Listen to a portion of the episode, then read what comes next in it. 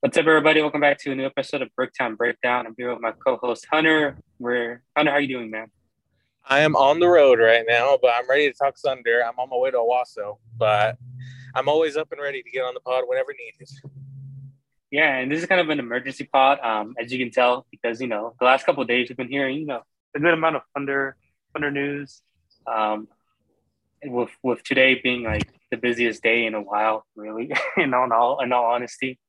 Uh, but you know, so the main reason we decided to pause because the fact that the Thunder ended up making its first um, off-season trade, where they traded with the Denver Nuggets and sent out the 30th overall pick and two future second rounders um, to the Denver Nuggets for JaMychal Green and a 2027 protected first rounder uh, as the recording right now, we don't know what the protections are. Um, it's probably gonna be lottery protected in all honesty. Uh, but you know, so that happened um, right before the draft. I mean, we kind of alluded to last time we recorded with Ben that in all likelihood, the Thunder probably aren't going to keep both 30 and 34. And if they choose between one of the two that they would probably trade probably 30 because, like we mentioned before, being at the having the 30th pick kind of sucks because you're paying a first round salary to a guy who probably would have been there in the second round.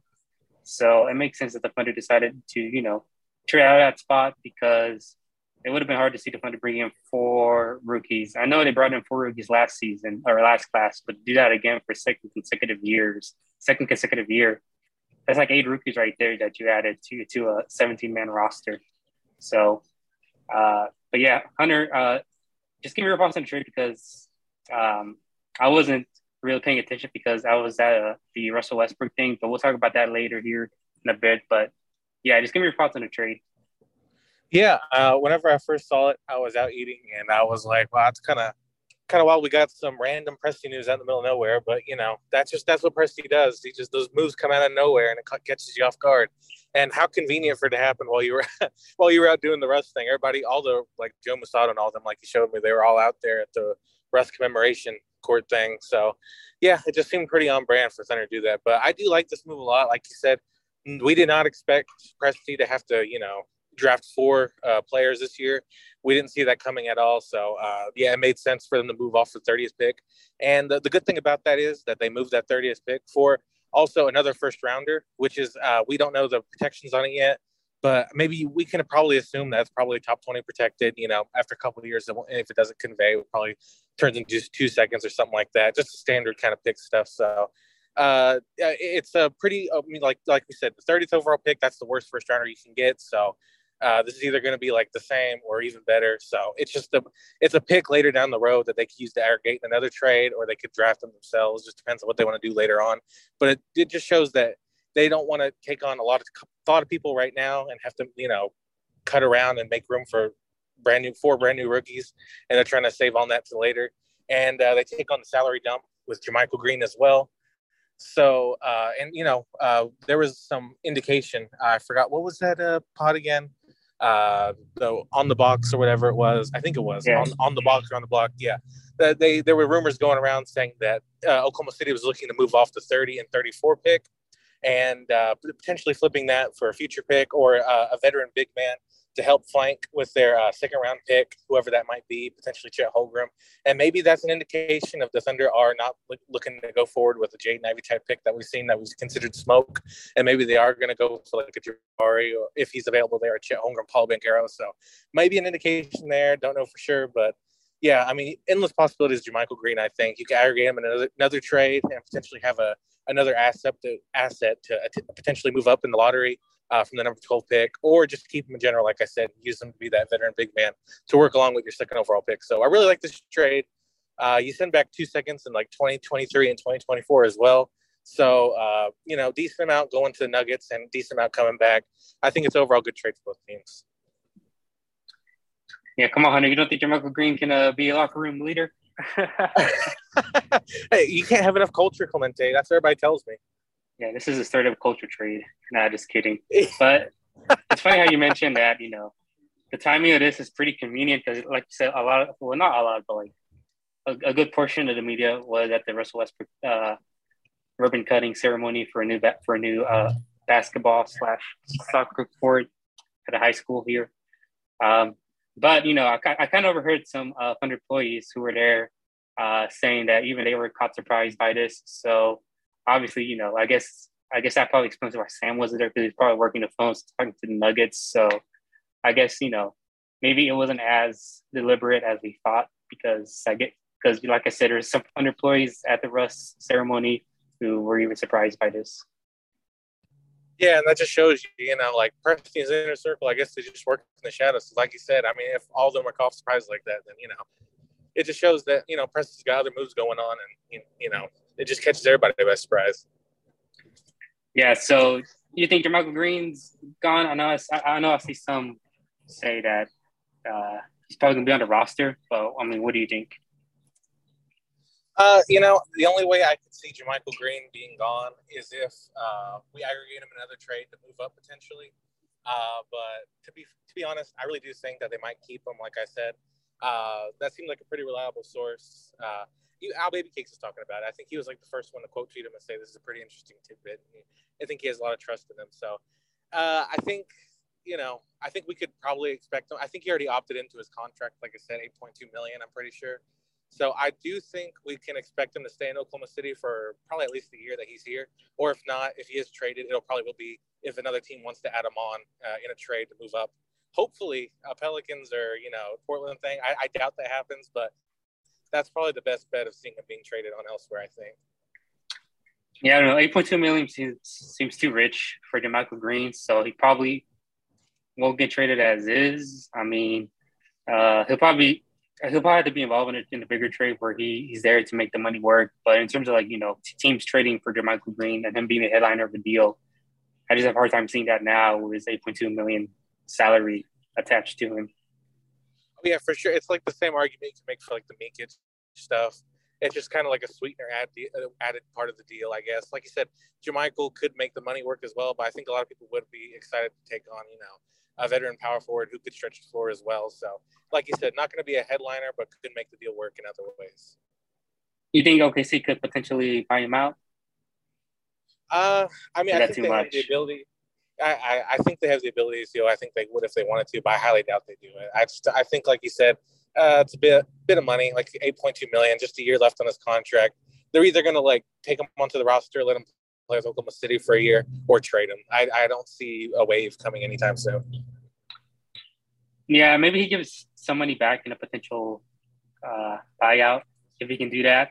Uh, but you know, this is another contract to add. I mean, uh, with JaMychal Green and Derrick Favors, that's like what eighteen, almost twenty million combined, and two guys who uh, really don't have a future with the team would be better off off of it.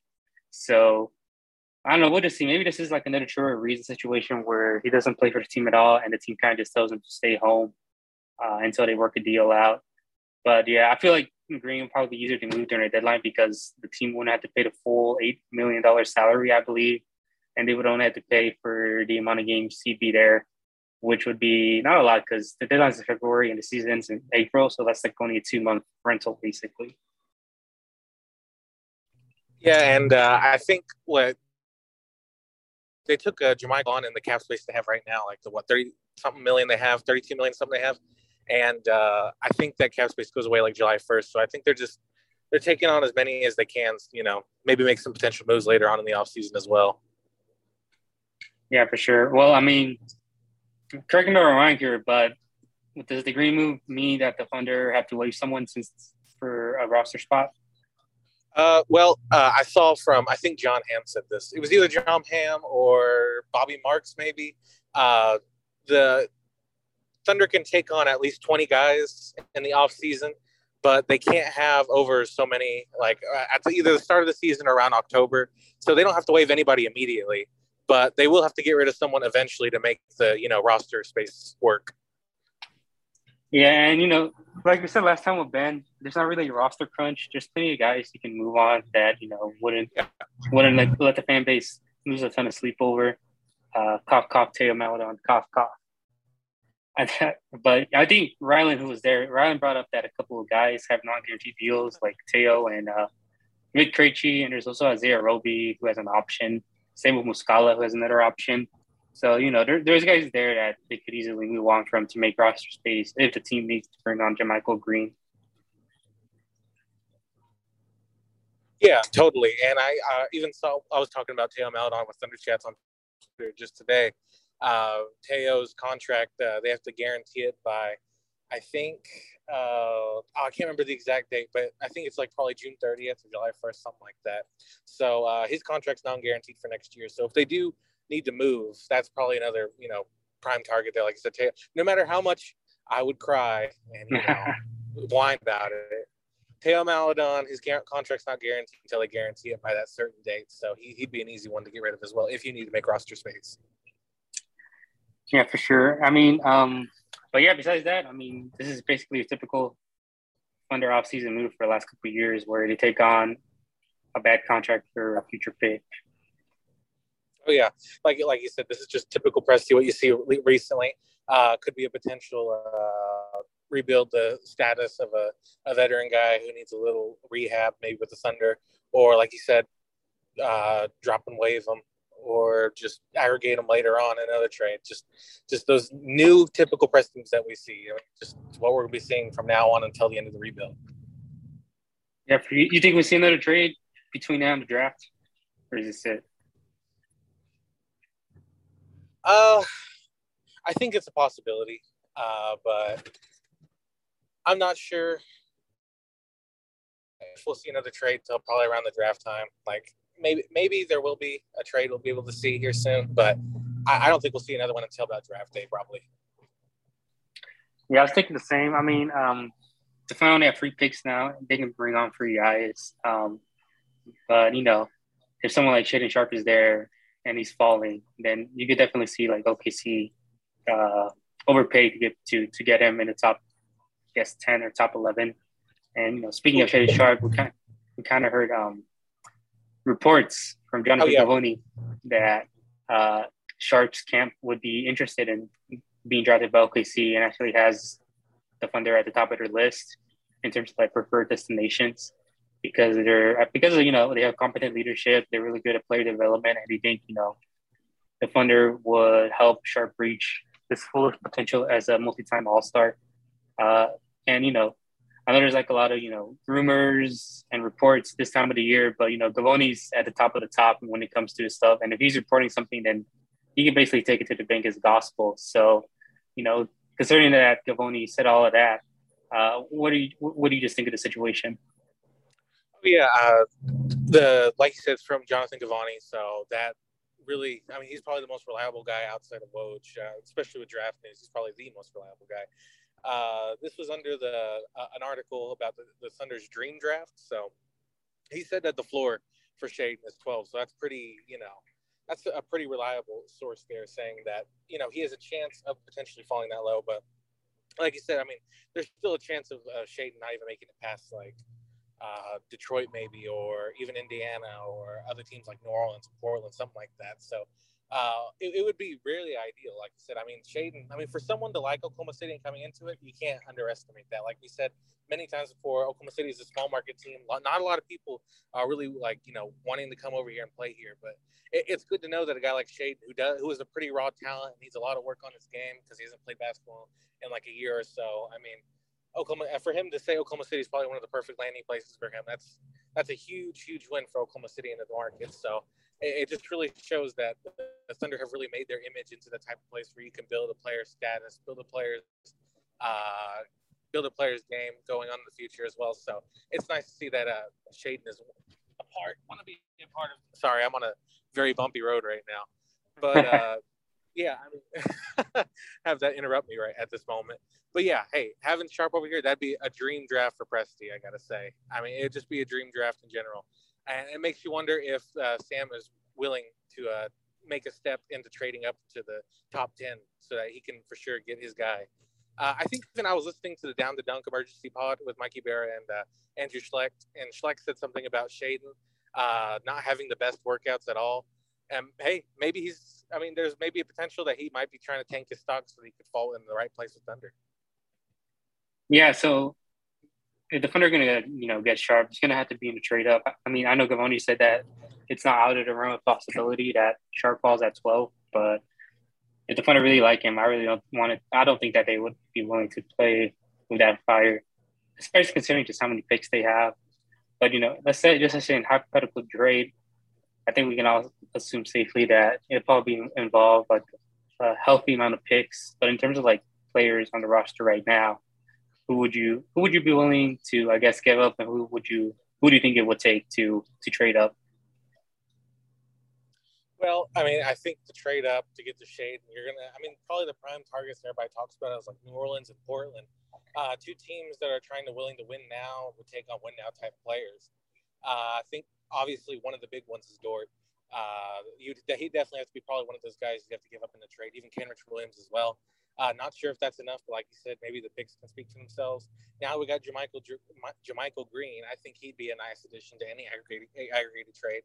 And uh, I mean, hey, those are those are some willing candidates I'd give up as well. I, I think I think those are some primes, some prime candidates if you really need to throw someone in there.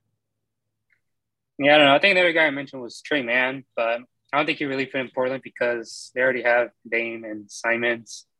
Um, so I, don't think he'd be the best. But maybe he would be with the Pelicans. Um, but yeah, I mean, I don't know. The Thunder don't really have that many appealing young pieces that they'd be willing to give up. Uh, obviously, they're going to ask for Shane Giddey, but I doubt you know Sam will be willing to give either those either of those two up. Um, so I guess the next tier guys are like what Tre Mann, GRE. Uh, not really a lot, you know. I know we love Manning, and we know, and I know like you know Tre Mann had a really strong finish to the season, but like I don't think he'd be the headline young piece in a potential trade up for Sharpe. But yeah. Oh yeah, I totally agree. Like you said, love Tre Mann, but don't have too many like headline pieces. Like uh, even before the JaMychal Green trade, we never really had that many assets to work with anyway, which made it really hard to even trade up. Like a lot of times, even now, even with JaMychal Green, I mean, he's still a pretty decent option to have to aggregate to a team that wants to win now. I think he'd be a good piece for win now team. Uh, you still need a lot more to get up into the top ten. Even with number twelve, it's still really hard to get in the top ten. So it, it, will take a, a lot of picks to try and do that. I think a lot of future picks, a lot of future seconds, and uh, you know maybe maybe a Dort and some other pieces around there could work. But like I said, it's gonna be really hard. Yeah, I don't know. Like, how valuable are first round picks for a team like the Blazers or the Pelicans who are trying to win in the immediate future? Like, maybe they can turn those around, flip those for for established players. But yeah, yeah, I mean, like you said, they probably could use it to uh, potentially for established players, like from other trying to tank teams out there who are trying to get rid of vets, maybe. But uh, that's probably the only reason they could probably use it.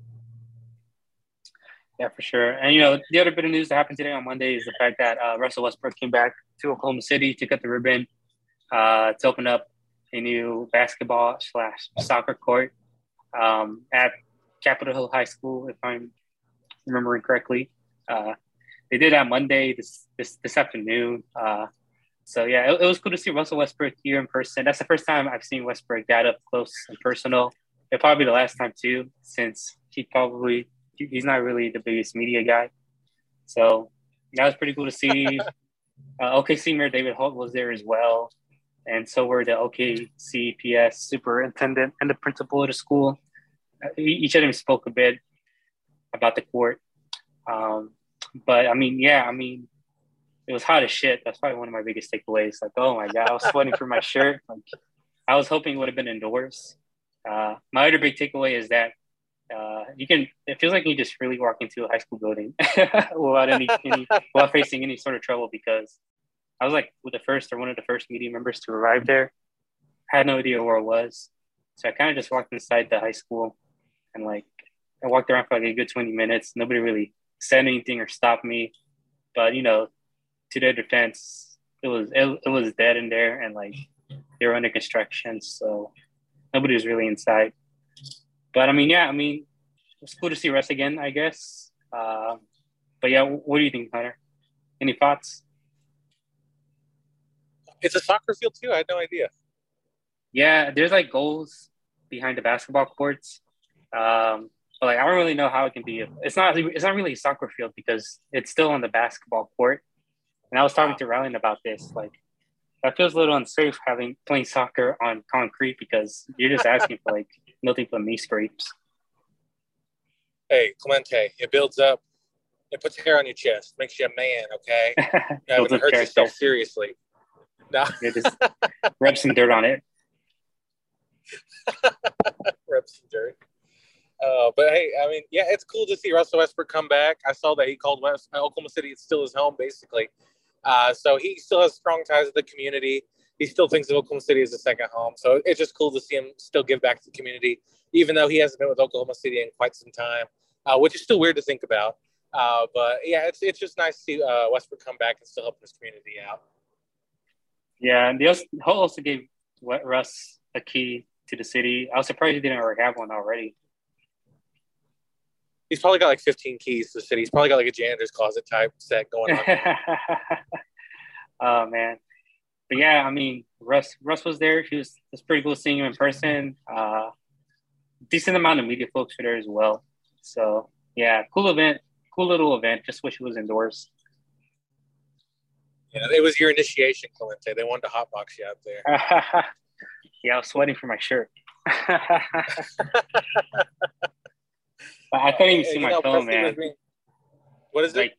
I had my phone at like full brightness, and I still could barely see what I was reading on there. That's how you know it's way too hot outside, way too bright.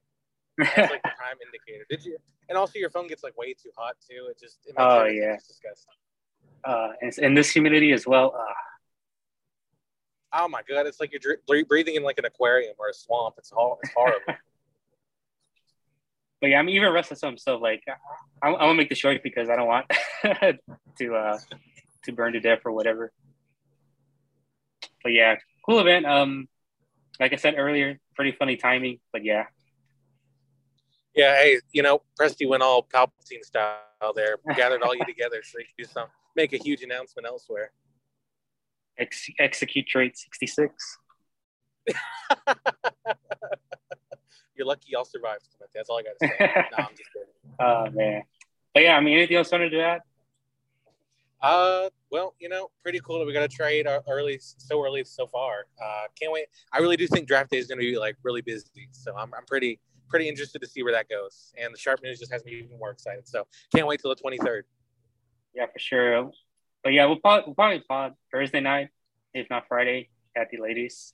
So we got that going on. But yeah, um, this is just a quick pod just to sum up the events because I feel like I felt like you know attaching this to the draft pod would have been too much. So kind of just want to separate the two. But yeah, thanks again for listening, guys. Please you know like, share, subscribe to the pod, and we'll see you again in a few days.